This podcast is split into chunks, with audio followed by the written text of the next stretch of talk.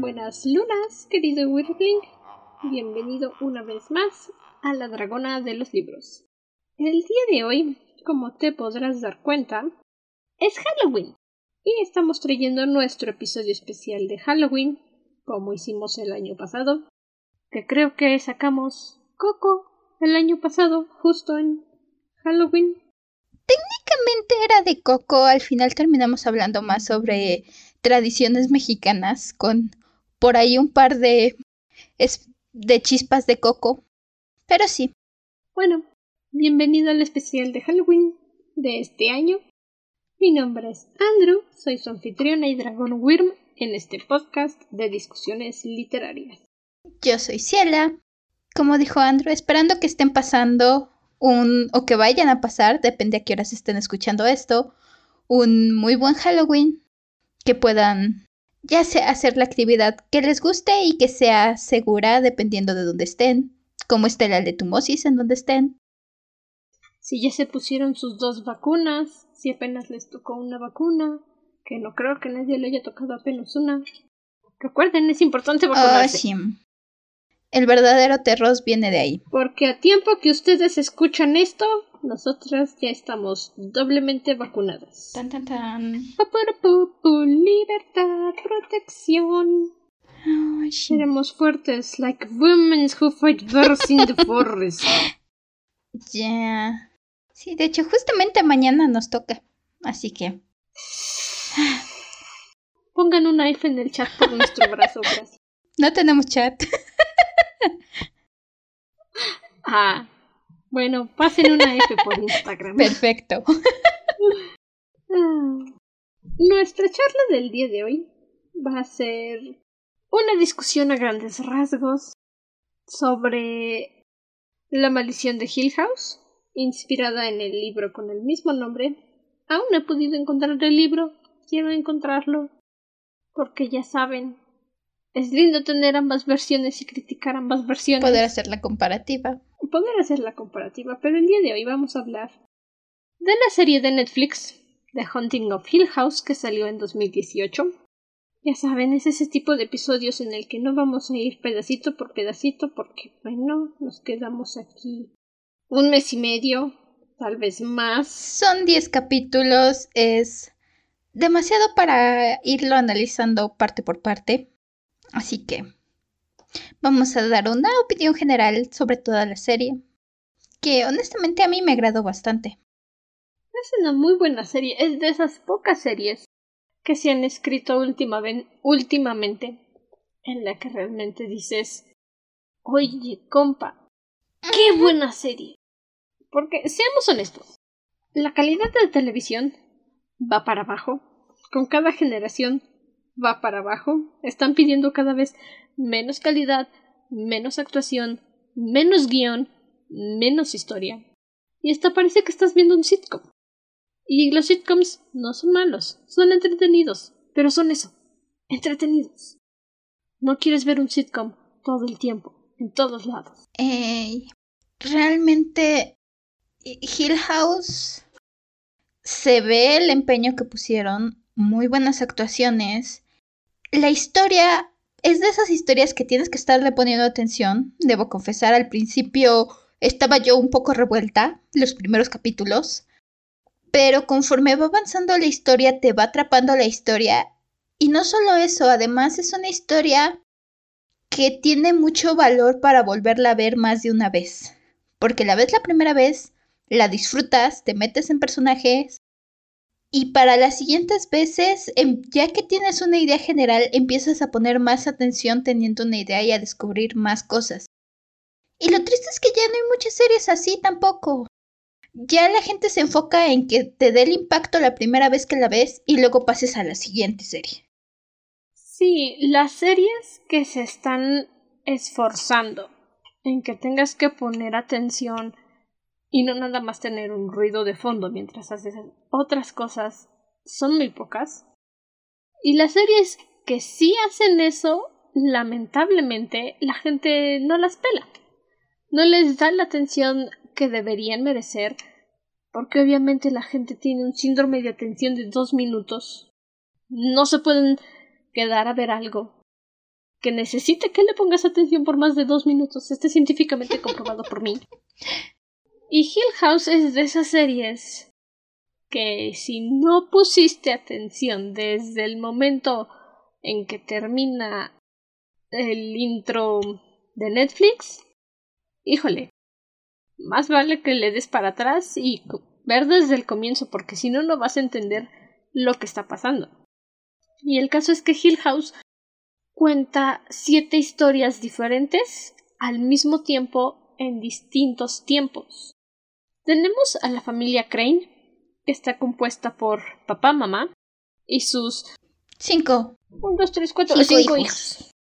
que son los hijos mayores, Stevie, psicópata Shirley, Theo y los gemelos Nelly y Luke. Y en estos primeros siete capítulos, o seis capítulos más bien, te están introduciendo a la familia. Te están dando a conocer la vida de cómo es Stevie ahorita, cómo era Stevie entonces en Hill House, y al mismo tiempo te están explicando qué onda con Hill House, porque es una super casona en medio de absolutamente nada. Para variar, o sea, ven el patrón, porque todas las casas embrujadas siempre están en medio de absolutamente nada. El caso con Hill House es que hay personas que saben exactamente lo que está pasando en la casa, que vienen a ser los Dudley.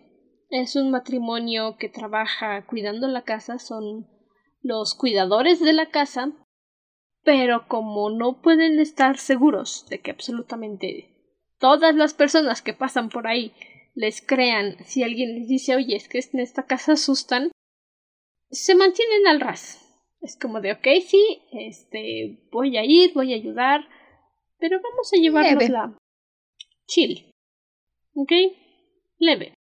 Baby steps.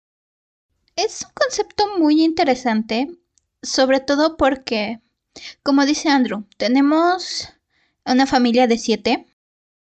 Los primeros cinco capítulos se enfoca cada capítulo en un personaje, de hecho en el orden de nacimiento de los hermanos. Y por supuesto, cada hermano sabe un poquito más que el hermano anterior.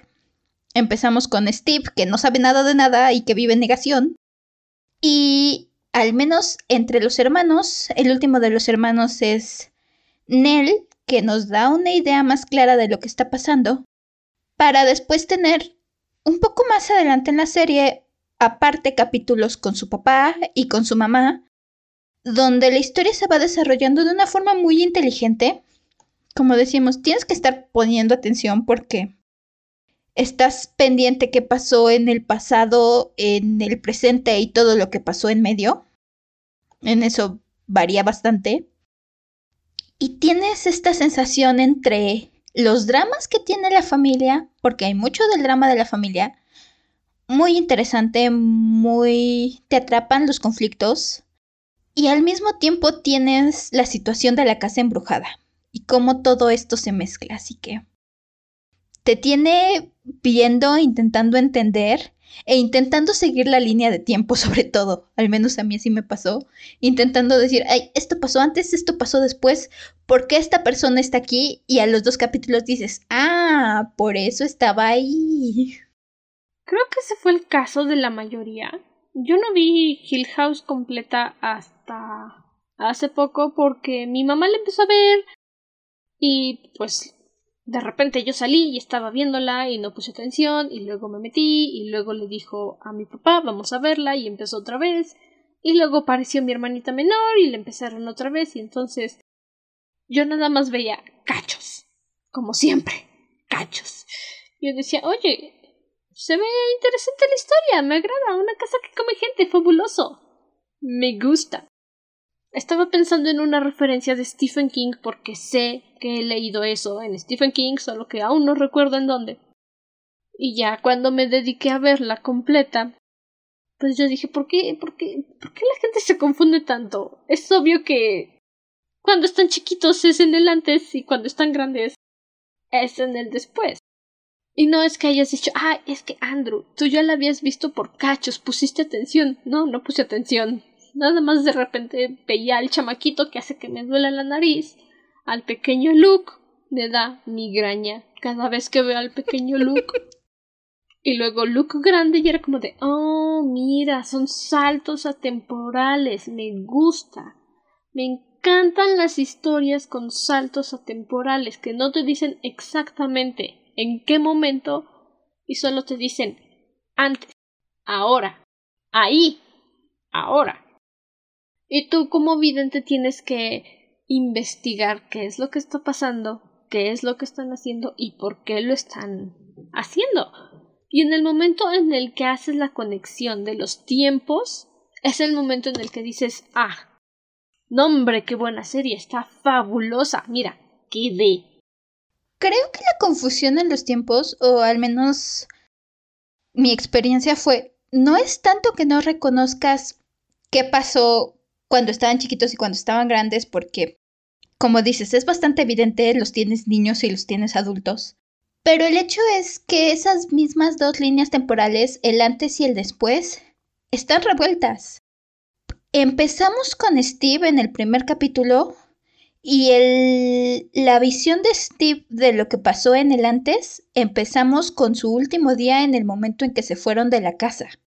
Entonces, con el último día que estuvieron en la casa de niños. Y ya como adultos te cuentan todo ese primer día que revives con cada uno de los hermanos, porque el primer día lo revives de diferentes perspectivas, viendo lo que hizo cada uno de los hermanos. Y aparte, entre medio, te pasan algunas cosas que fueron sucediendo por ahí en el transcurso del tiempo. Cuando Steve sacó su libro, cuando Nelly se casó, cuando Luke entró a rehabilitación porque Luke tiene un problema muy serio de drogas. No lo culpo. No. Entonces, es en estos puntos donde yo creo que se genera la confusión que tienes que estar muy al pendiente. Ya que vas por el segundo capítulo, el tercer capítulo, empiezas a ubicar justamente así, a decir, ah, esto es alrededor de la boda, Ah, esto es alrededor de cuando sacó el libro. Ah, esto ya es ahorita en tiempo presente. Pero cuando te sientas por primera vez a verla, dices, ¿eh? ¿Esto está pasando ahorita? ¿Pasó después? ¿Qué? qué ¿Cómo? ¿Cuándo? ¿Dónde? No entiendo. Sí, creo que puedo entender esa confusión de no saber qué está pasando en ese instante. Insisto, a mí no me molesto tanto porque como que de alguna forma mi cerebro dijo, ah, te están contando la historia a pedazos para que tengas que sentarte a verla completa. Oye, qué Y fue otra de las cosas que me gustó mucho. Porque también, últimamente, todas las series te avientan toda la información en el primer capítulo. Y es como de... ah. O sea, no es necesario que vea la serie porque puedo ver el primer capítulo, hacer teorías conspiracionales y ver el último capítulo y ver qué pasa. Ok, gracias por nada. Hill House no hace eso. A fuerzas tienes que quedarte para saber qué está pasando, para descubrir qué está pasando y por qué está pasando. Que eso también es lo que le da sabor a la historia, porque puede que en principio digas, ah, ya sé cuál es el problema, ya sé qué pasa, soy chico listo. Yo descifro el problema. Y llegas al capítulo 9 y dices, ah, este... Ok, lo tuve mal. No era la predicción que yo había dicho, pero me gusta. Me agrada. Y hace que la serie tenga una sensación completamente distinta cuando la acabas y la vuelves a empezar y como dijo Ciela, empiezas a notar detalles que no notaste la primera vez porque estabas intentando descubrir qué cacahuates estaba sucediendo en la historia. Es como si en lugar de haberle puesto pepinillos a la hamburguesa le pusieras lechuga. es muy inteligente la forma en que maneja, porque además es eso. Estos saltos temporales es muy inteligente no solo para hacer que tú como espectador te quedes viendo la historia o te enganches a ponerle atención a la historia, sino que tiene cierto sentido también en cómo lo explican. La serie juega mucho con las perspectivas de los personajes. Hay varios momentos que ves desde un punto de vista y desde otro punto de vista. Y el hecho de que a veces te tardas en captar que estás viendo la misma escena en, de la vista de dos personajes distintos, por alguna razón, hace que se vuelva aún más emocionante el estar poniendo atención y el estar intentando entender qué está pasando. y sobre todo porque al final la historia maneja también este concepto. La historia misma nos habla de cómo, es una frase que nos dicen por el final, uno de los personajes nos dice que solía ver el tiempo como una serie de fichas de dominó, cosas que pasan una tras otra, pero que ahora entiende que en realidad el tiempo es como lluvia, son muchos momentos que están pasando a la vez. Y es así como la, serie maneja la historia, maneja la línea del tiempo. Son muchas cosas que se relacionan, que están pasando a la vez, no estás viendo una secuencia cronológica, sino una secuencia que te deja entender la trama y a los personajes y que te deja entender todo el sentimiento que hay detrás de la historia, porque eso es algo que tiene mucho Hill House y que me encantó. Es una historia, no es solo una historia con que te dé unos sustos, que te haga brincar y decir, ay, un fantasma o que te haga decir, ah, sí, muy emocionante. Es una historia que tiene mucho sentimiento, mucho enfoque en la relación entre los personajes. Y la verdad, me encanta. Sí, va a sonar como un poco repetitivo, pero es el caso del resplandor. Más que contarte la historia de una casa embrujada que de repente se come gente, que de repente la gente sube y no vuelve a bajar, o hay tablones amarillistas, porque eso se dedica a la prensa a hacer cosas amarillistas. Es la historia de una familia que está luchando contra la casa sin siquiera saber que lo están haciendo. Y tienen que ir descubriendo poco a poco la lucha. Todos llegan en especial los niños, menos Stevie y psicópata Shirley, tienen esta sensación de que algo no anda bien en la casa. Theo es una niña muy perceptiva, nunca explican completamente qué es lo que tiene y lo agradezco, no necesito una explicación, me encanta no saber lo que está pasando. Y los que están más expuestos a los fantasmas de la casa, por así decirse, son Luke y Nelly. Que bien dice la gente que los niños dicen la verdad y pueden ver cosas donde los demás no las pueden ver por la inocencia y todas esas tarugadas que realmente para mí no tienen sentido, pero ok, funciona. Y su papá es el que muy lentamente empieza a darse cuenta de lo que está pasando. No lo hace solo. Tiene la ayuda del señor Dudley, que le empieza a dar su visión diluida para que no se asuste y salga corriendo de lo que es Hill House. Y el señor Crane no lo cree completamente, pero dice ok, gracias por el anuncio, aviso, advertencia, lo que sea, lo tomaré en consideración. Hasta que de repente todo se vuelve evidente y dice ah, sí, tiene razón señor, voy a hacerle caso.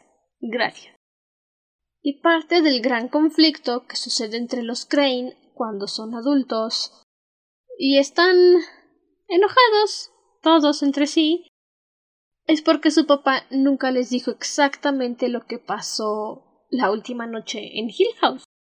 Y su papá lo hizo con todo el derecho del mundo de no decirles nada, porque estaban chiquitos, porque no iban a entender, porque se iban a traumar, claro que sí, y porque no quería hacerles eso a sus hijos, no quería provocarles ese daño psicológico. Por supuesto, Stevie es un ingrato y lo único que dijo es que es que tú nos ocultaste toda la verdad, papá, te odio. Cállate, Stevie. Es algo que encontré después investigando y me hizo muchísimo sentido, ya reflexionando sobre la serie. Me puse a buscar un poco en internet a ver qué, qué encontraba sobre la serie. Me encontré un dato muy interesante y es que aparentemente cada uno, la historia de Hill House también se enfoca mucho en lo que es el duelo.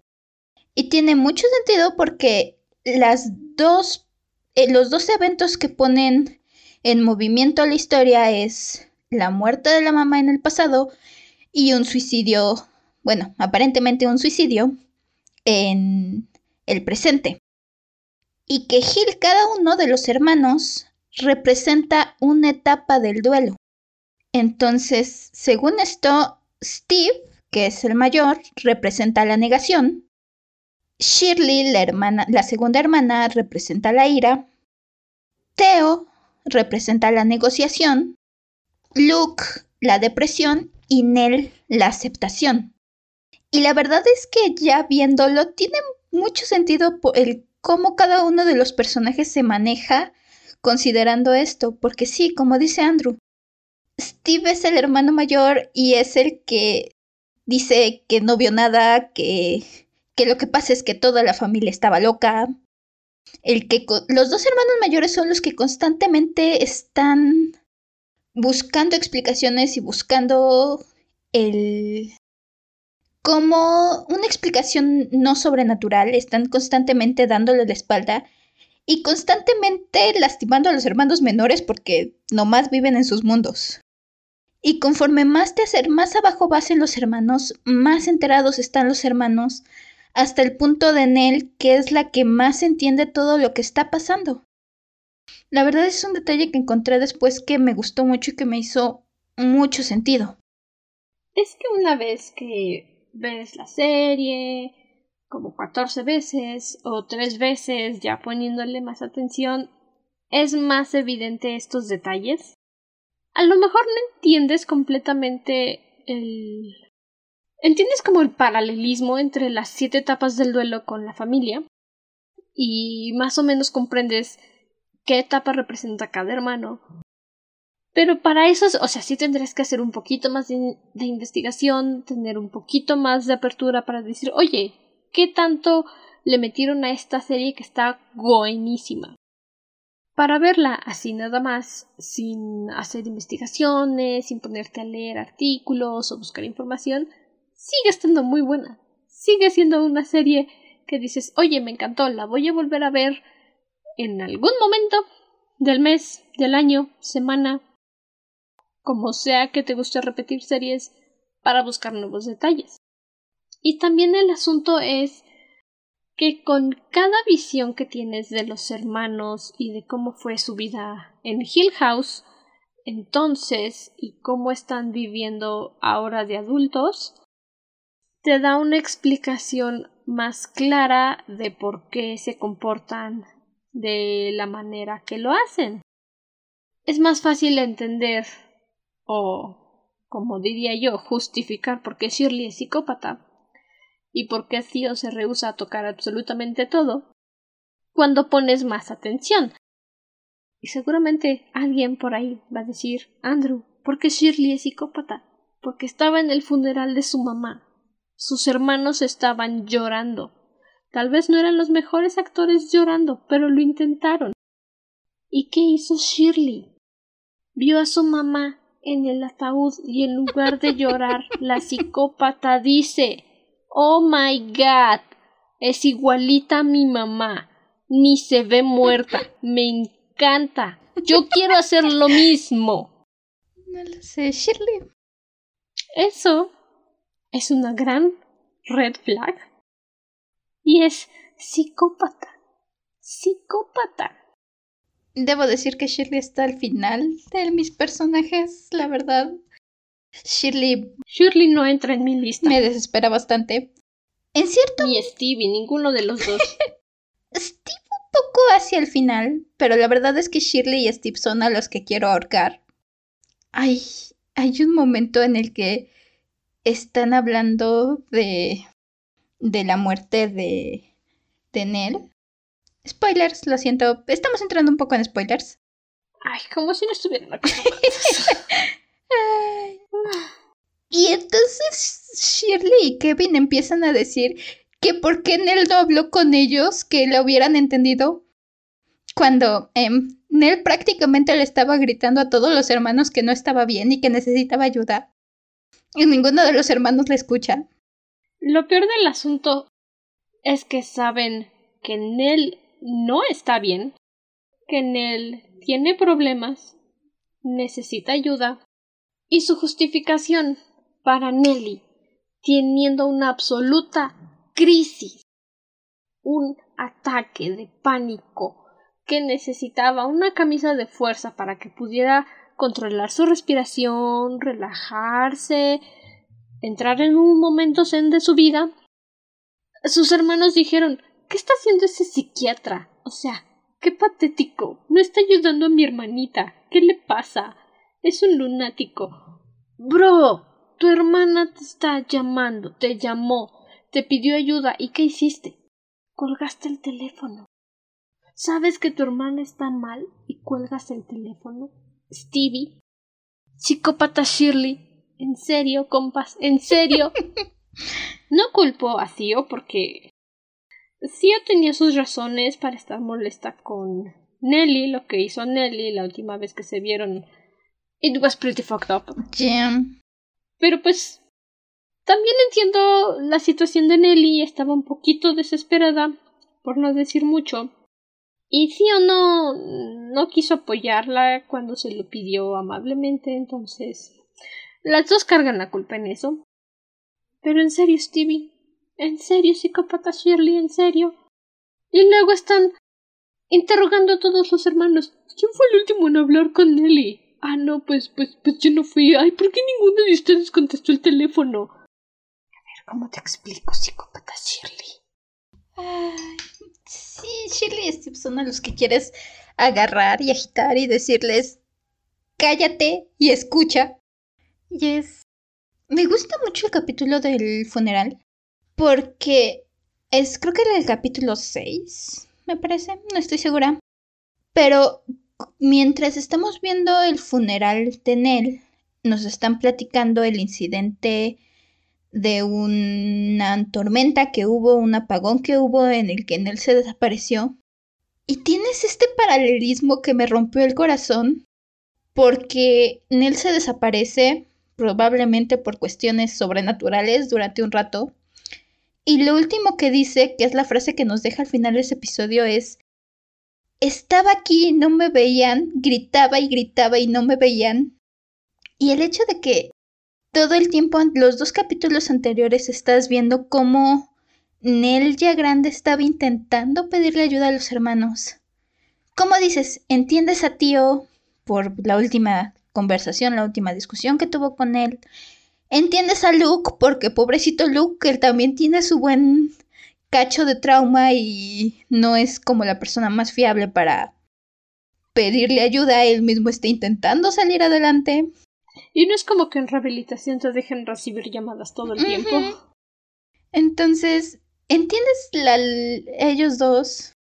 Steve y Shirley ¿Sabes? Steve sí especialmente me desespera por el hecho de que, y es algo que nos dicen desde el primer momento, Steve se hizo rico escribiendo un libro sobre Hill House y, sobre, y haciéndose un escritor de libros de fantasmas reales, pero es el que más necio está con que sus hermanos están locos y que no pasó nada y que en realidad lo que pasaba era que la mamá tenía esquizofrenia, creo que es lo que se la pasa diciendo que tiene.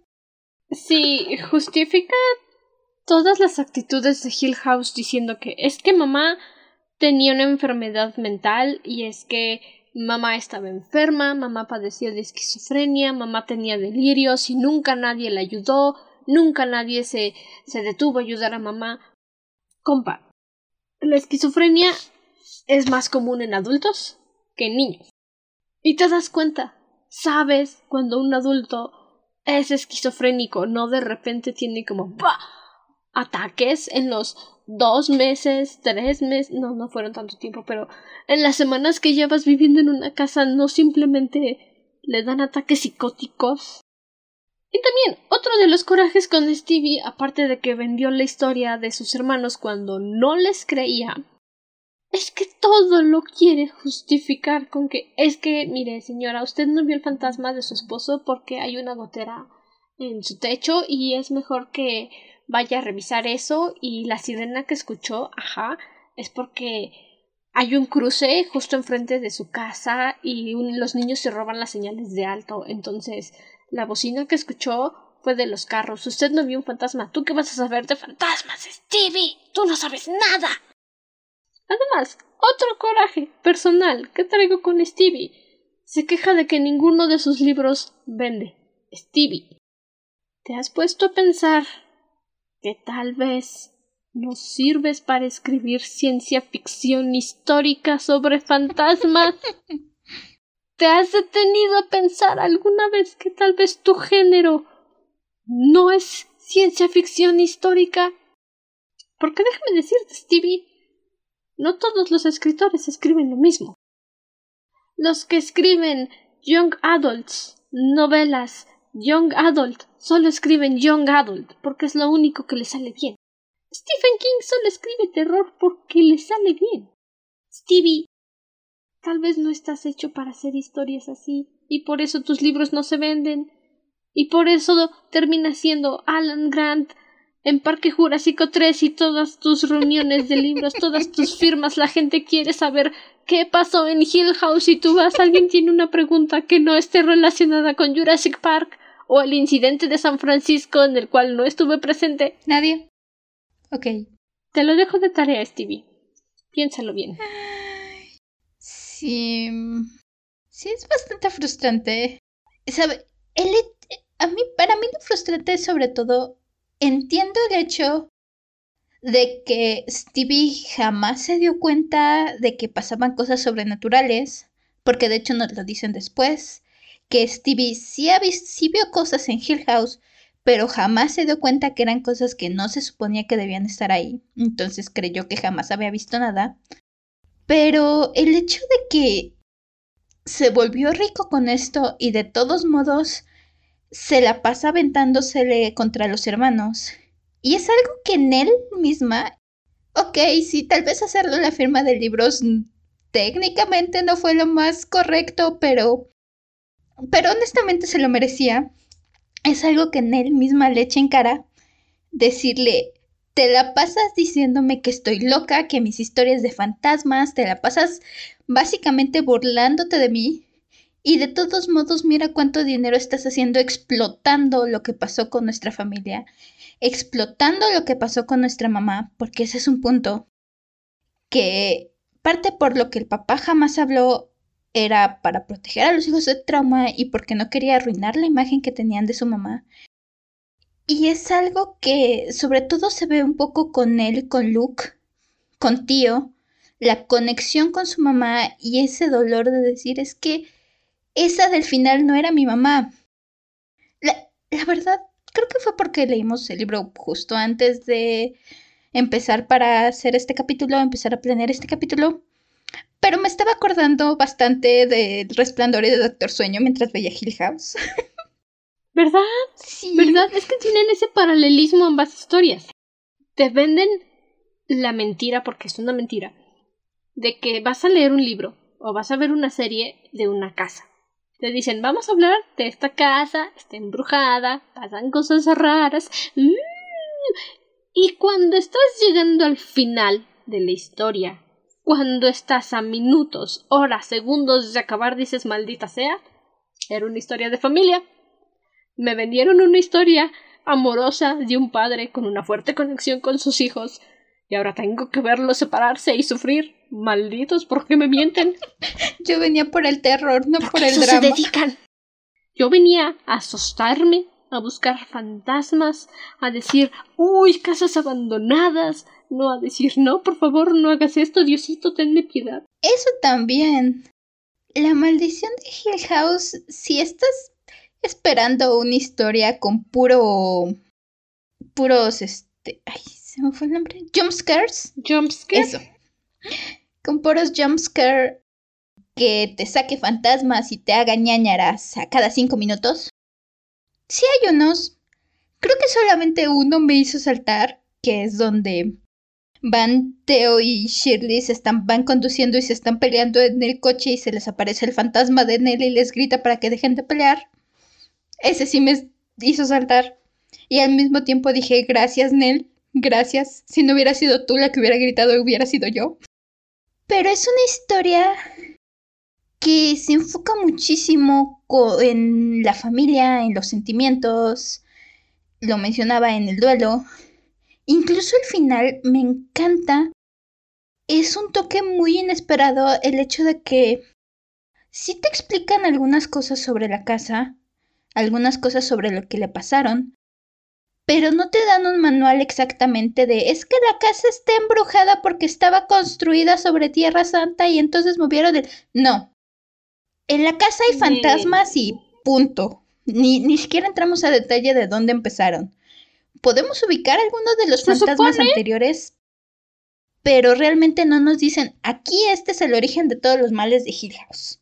Se supone que todo empezó con los Hill, con la familia que vivía originalmente en esa casa y por la cual tiene el nombre de Hill House. Eso es lo que te explican. No te lo dicen en tu cara, tienes que verlo como setenta veces para poder comprender el mensaje, pero todo el problema comenzó con los Hill, con Poppy y con el hombre del sombrero cuyo nombre nunca me voy a aprender porque se llama el hombre del sombrero. Que los dos salieron de una institución mental, estaban clínicamente dementes, clínicamente locos. No entran muy en detalles con lo que pasó en su vida, pero por el simple hecho de que el hombre del sombrero se encerró entre dos paredes para alejarse de Poppy, y al final se arrepintió y quiso salir y ya no pudo y se murió, es una buena muestra de decir ok, tuvo tanto arrepentimiento, estas son tus teorías conspiracionales, por supuesto, que su espíritu quedó atrapado en la casa. Y cuando Poppy murió, ella decidió quedarse en la casa. Y entonces uno puede pensar que todo comenzó con los Hill. Y poco a poco se han ido metiendo con las personas que han vivido en la casa y las han ido corrompiendo, envenenando o convenciendo de cierta forma para que al morir todos se queden en la casa. Esa es mi teoría conspiracional. Pueden añadir las suyas, pero en mi opinión todo es culpa de Poppy. Puede ser. Honestamente, bueno, yo solo la he visto una vez. Yo personalmente sentí que Poppy y su esposo, creo que es William, tengo por aquí anotado en, mis notas.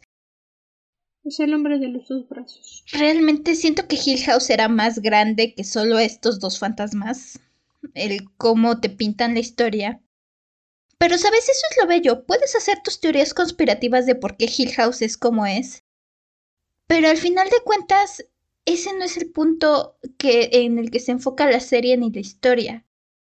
La historia se enfoca, el final de la historia, el último capítulo, o al menos el desenlace, no es un gran final de acción, no es la gran batalla en contra del fantasma, el gran exorcismo, vamos a quemar la casa y deshacernos de... No.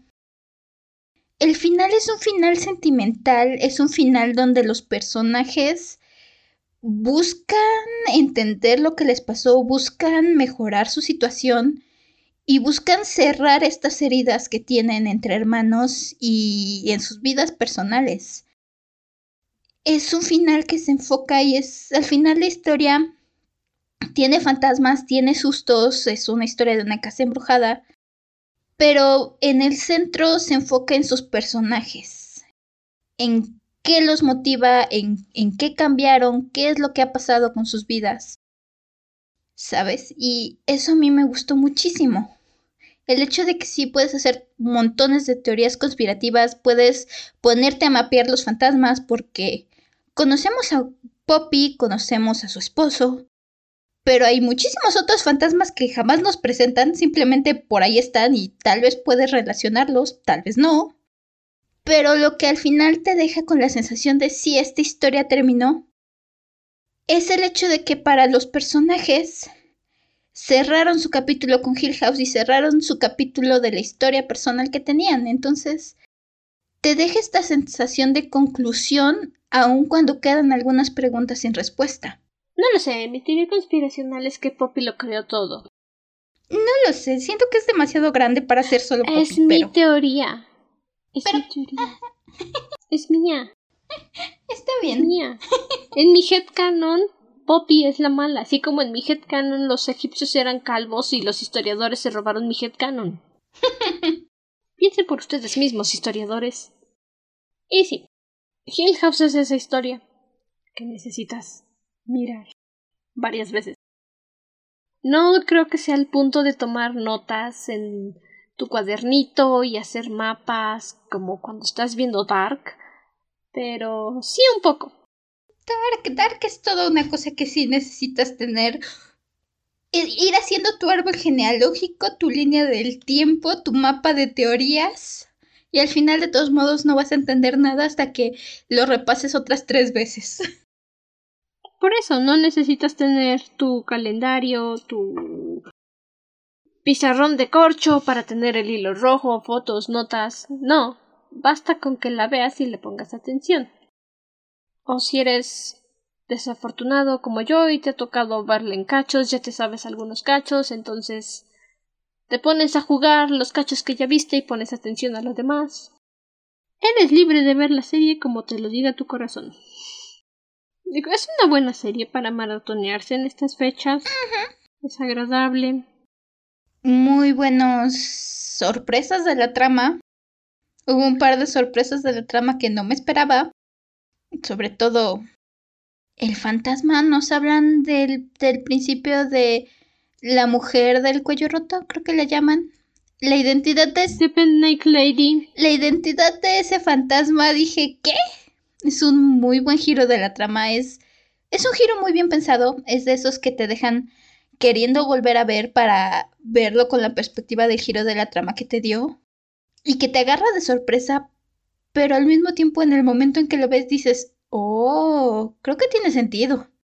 Sí, es de esos plot twists en los que realmente, si es tu primera vez, tu primera vez viendo la serie, a lo mejor le pones pausa al capítulo, dejas que procese un rato, lo analizas y dices, ah,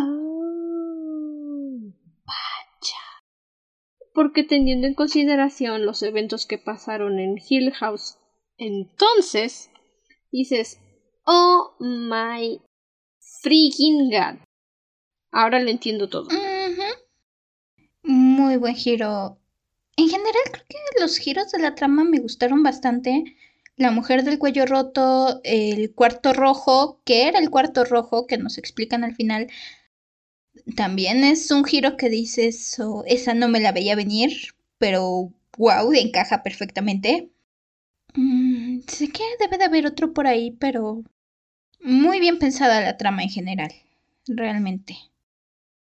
No sé, el, el cuarto rojo, insisto, estoy pensando en un libro de Stephen King que leí que es muy parecido a lo que pasa en Hill pero no me acuerdo. No me va a dejar dormir. Mm, no lo sé. Yo hice mi paralelo del cuarto rojo, pero. pero no con Stephen King. Mm, no lo sé.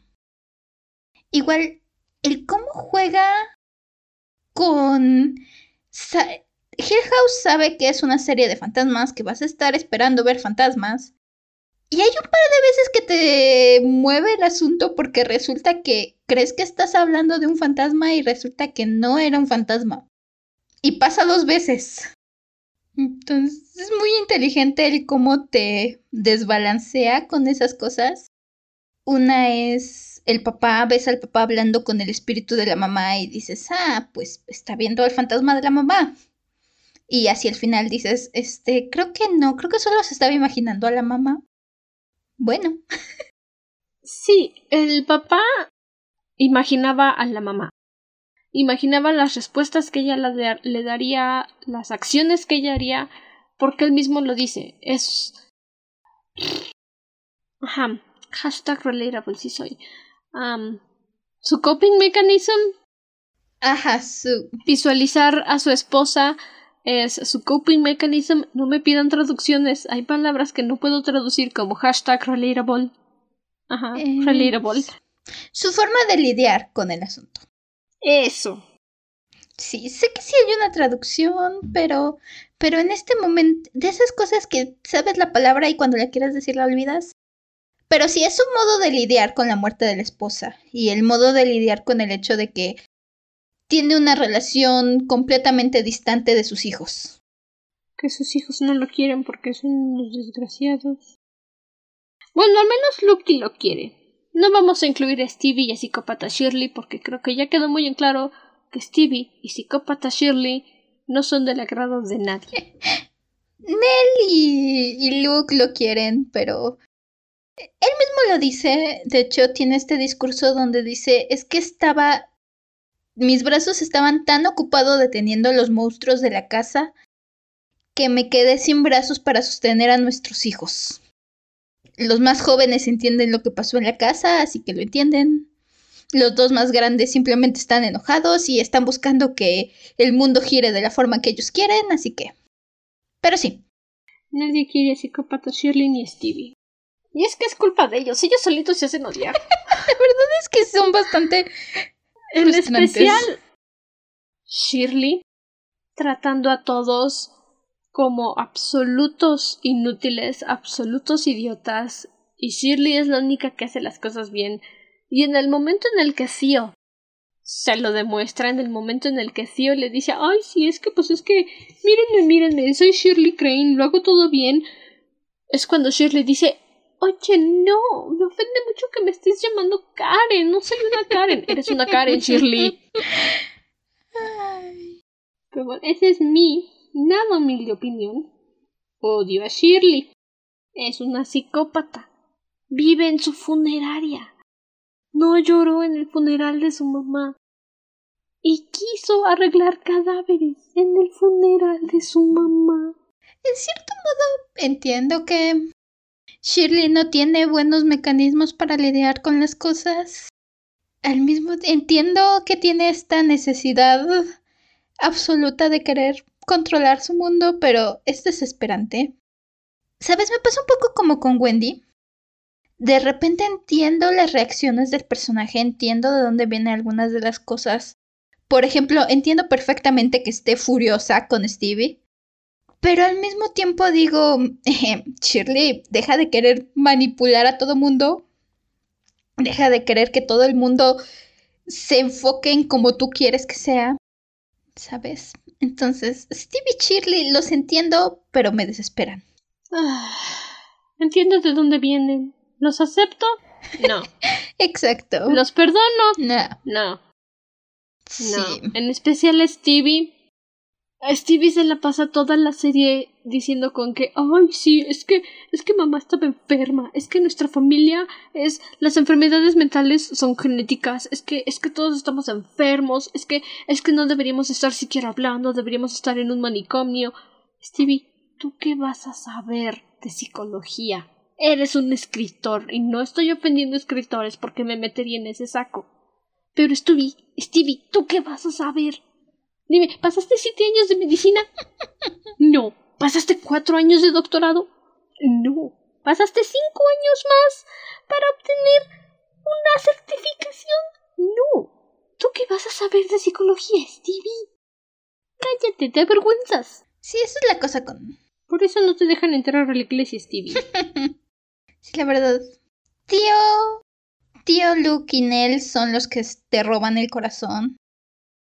Personalmente, sobre todo Luke y Nell, recuerdo que el último capítulo estaba yo deseando, diciendo que si algún hermano se, que podían matar a cualquier hermano menos a Luke, que quería que Luke viviera, porque Nell desde el primer capítulo nos dicen que, que murió y no fue justo, ya que llegamos al capítulo en el que murió Nell Casi lloré cuando murió en él. Dije, no es justo, pobrecita, no se lo merecía. Me la pasé diciendo, es... Luke, no te mueras, Luke, no te mueras. Por favor, no lo haga, compi. Teo, cuando la conoces, te agrada bastante. En el capítulo... Todo es culpa de Shirley. Sobre todo en su capítulo, en el tercer capítulo, que es el capítulo donde vemos la perspectiva de Teo. Teo te agrada bastante. Es un personaje agradable. Y el hecho de que son sobre los que se van constantemente Steve y Shirley no les ayuda a que te caigan bien. El hecho de que Shirley se ponga en su plan, yo dije que nadie va a aceptar el dinero de Steve y entonces como yo dije que nadie lo va a aceptar significa que ninguno de los, todos mis hermanos, el resto de los hermanos piensan lo mismo. No. Así no funcionan las familias, Me, me gusta el hecho de que resulta que al final ella solo hizo su berrinche y nadie le hizo caso. Ni siquiera su esposo. Es que, también, psicópata Shirley, ¿cómo pretendes tú mantener un negocio si a cada familia que llega llorando les dices, ok, le regalo el entierro? ¿Y las deudas? ¿Y la luz? ¿Y la ambulancia? ¿Cómo piensa pagar las cosas con bendiciones y buenos deseos? Sí. Shirley, por eso eres psicópata, por eso eres psicópata, Shirley. Y por eso vas a seguir siendo psicópata Shirley todo el tiempo. Porque eres bastante psicópata. Y por eso la gente apoya a Theo, a Luke y a Nelly. En especialmente a Theo. ¿Cómo esperaban que pagara su doctorado? En la realidad, tu titulación cuesta como diez mil pesos. Si te va bien. Y eso hablando. Y no te puedes titular nada más por decir quiero un título. Eh, te obligan a hacer otro proceso de otro tomar otros tres años de escuela o cinco años de tesis para poderte titular y para ser psiquiatra y poder medicar especialmente a niños necesitas tu título tu doctorado y tu cédula profesional ¿Cómo querían que yo pagara todo eso? ¿Con bendiciones y buenos deseos? Eh, sobre todo considerando que allá en Estados Unidos la educación superior es bastante cara. Carísimo. Entonces, sí. Es lo que te digo. O sea, seguramente ya han escuchado del tema, pero la universidad en Estados Unidos no existe tal cosa como universidad pública. Todos los padres tienen que empezar una cuenta de ahorros para la universidad de sus hijos porque te cobran. Hasta la universidad más pedorra te cobra tu colegiatura. Y muchos estudiantes terminan la universidad con deudas. Pero deudas estudiantiles que escalan a los cincuenta mil dólares. Entonces, entre lo que puede pagar su deuda estudiantil y titularse, o sacar su cédula profesional, o su doctorado, o lo que sea que quieran, pues no, sí, yo, yo también tomaré el dinero sucio de Stevie. Realmente. Sí, la única que hace su berrinche y se monta en su... E, es Shirley. La única que está llorando como la psicópata que es es Shirley. Ok, pero entonces, veredicto final. Vean Hill House. Muy buena serie recomendada, súper recomendada por sus dragones Grimm para verla una, dos o las veces que quieran. Vale, vale mucho la pena verla más de una vez. Si te gustan las historias que te jalan los personajes, 10 de 10. Si fuiste niño Disney y tu mamá ya estaba hasta el gorro de ver Blancanieves cuatro veces seguidas en un mismo día, no hay ningún problema con que repitas Hill House tres veces seguidas en la misma semana. Eres, eres experto. Así que aplica tu entrenamiento para eso. Este día o el día que tengas para sentarte un ratito y poner algo que te traiga algunos sustos y muchos sentimientos. Junta tus palomitas, a tu compañero para que no lo veas solito y no te den pesadillas. Y ponte a ver Hill House. Súper recomendado. Mm, bueno, pesadillas no lo sé. La última pesadilla que tuve fue este con unas chinches porque tenemos un, una pequeña plaga aquí en mi cueva, pero todo normal, entonces depende de qué tan asustadizo seas. Sí, hay quienes les da más, les da menos. Ahora sí que tú conoces tú. Cada quien conoce su límite en cuestión de terror. Cada quien sabe lo que aguanta y no aguanta. Así que Ve a disfrutar tu serie. Si no te gustan las palmolitas con un chocolate, vas a necesitar algo que masticar porque te da estrés. Mm. Te da estrés no sobre qué está pasando. oh, sí. Y pasa, esperemos que pasen un muy bonito Halloween, si es que lo festejan, si festejan Día de Muertos. Si nos escuchan de aquí de México también. También pasen un buen Día de Muertos. Ahora sí que queríamos darles algo especial por la época porque no podíamos dejar pasar la época. Sí, ya saben, tenemos tenemos que hacer algo para estas fechas. También esperen por ahí el especial de Navidad, porque por supuesto vamos a hacer algo para Navidad. Probablemente sigamos en pausa entre una temporada y otra, pero por supuesto vamos a hacer alguna cosa por ahí por esas fechas. Así que por ahí anden esperando. Y creo que ahora sí con esto nos despedimos por la temporada. Oh, sí. Ustedes están enterando pues en tiempo. Pero de nuevo, una disculpa por no haber podido traer el episodio que había prometido de las chicas superpoderosas, hablando de los rowdies. Lenora tuvo unos asuntos que atender, no pudo estar presente para grabar. Sí voy a publicar ese capítulo, sí vamos a hablar de los rowdies, pero cuando Lenora tenga tiempo. Porque ¿cuál es el chiste de hablar de las chicas superpoderosas y de los tres bastardos en los que desgastamos nuestras energías escribiendo si no están Mortem y Lenora juntas? What's the point? Recuerden que nos pueden seguir en nuestra página de Instagram, mandarnos mensajes, enviar recomendaciones de cosas que quieran hablar en episodios especiales para la tercera temporada. Esta vez ustedes pueden elegir, pueden hacer peticiones. Recuerden votar por el podcast en donde sea que lo escuchen. Dejarnos sus comentarios. No sé, ya saben, nos encanta platicar con ustedes. Díganos qué les pareció Hill House. ¿Están de acuerdo con nosotras? ¿Están en desacuerdo? ¿Me apoyan en que Shirley es psicópata? Hasta ahorita tengo dos votos y son de mis hermanas. Tres. Tres votos.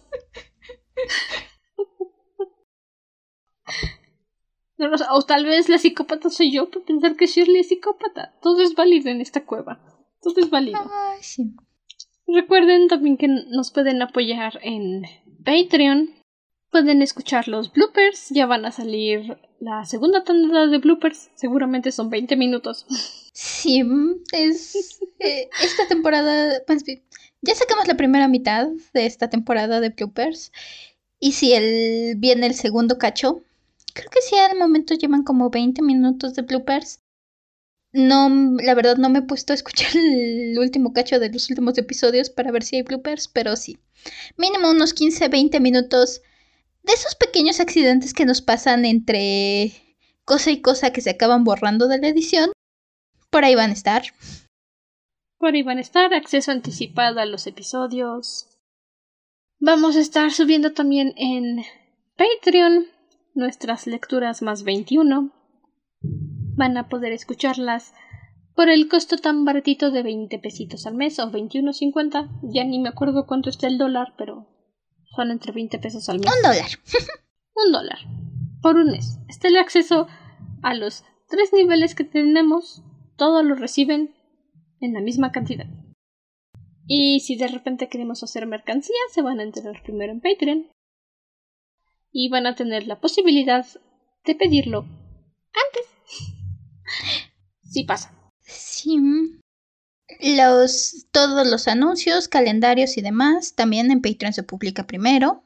Así que si te quieres ir enterando antes de tiempo de todo lo que viene en el podcast, la enorme lista que tenemos para la tercera temporada. Porque si quieren enterarse del chisme de todo lo que pasará en la tercera temporada, ahí en Patreon se van a enterar. Recuerden, es patreon.com slash dragona de libros pod. Ahí va a estar al alcance todo lo referente a la tercera temporada. Que si quieren llamarme psicópata cuando se enteren, sí, sí lo soy. ah, sí, la siguiente temporada se viene con todo. Aquí no hacemos las cosas a medias. go big go home. va a estar buena. Ay, sí que sí. Pero bueno, esa es nuestra despedida por esta temporada. Casi fue el año completo. Otra vez. Casi. De veras. Quién sabe, con suerte la tercera se ocupa todo el año. Qué, qué, qué, qué tino. La primera temporada la empezamos en junio y la acabamos en diciembre, cerradito. y esta la acabamos en octubre, cerradito.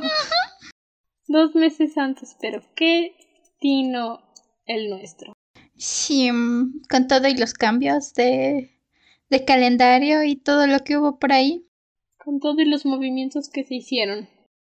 Ay, estén, estén atentos a final de año para el especial de Navidad. Quién sabe si tenemos oportunidad, tal vez saquemos por ahí algún minisode o algo así. Tal vez. Puede ser. No lo sé, todo depende de los tiempos. Igual yo voy a intentar hacer más reseñas de libros que vaya leyendo en Instagram. Así que también por ahí nos pueden seguir.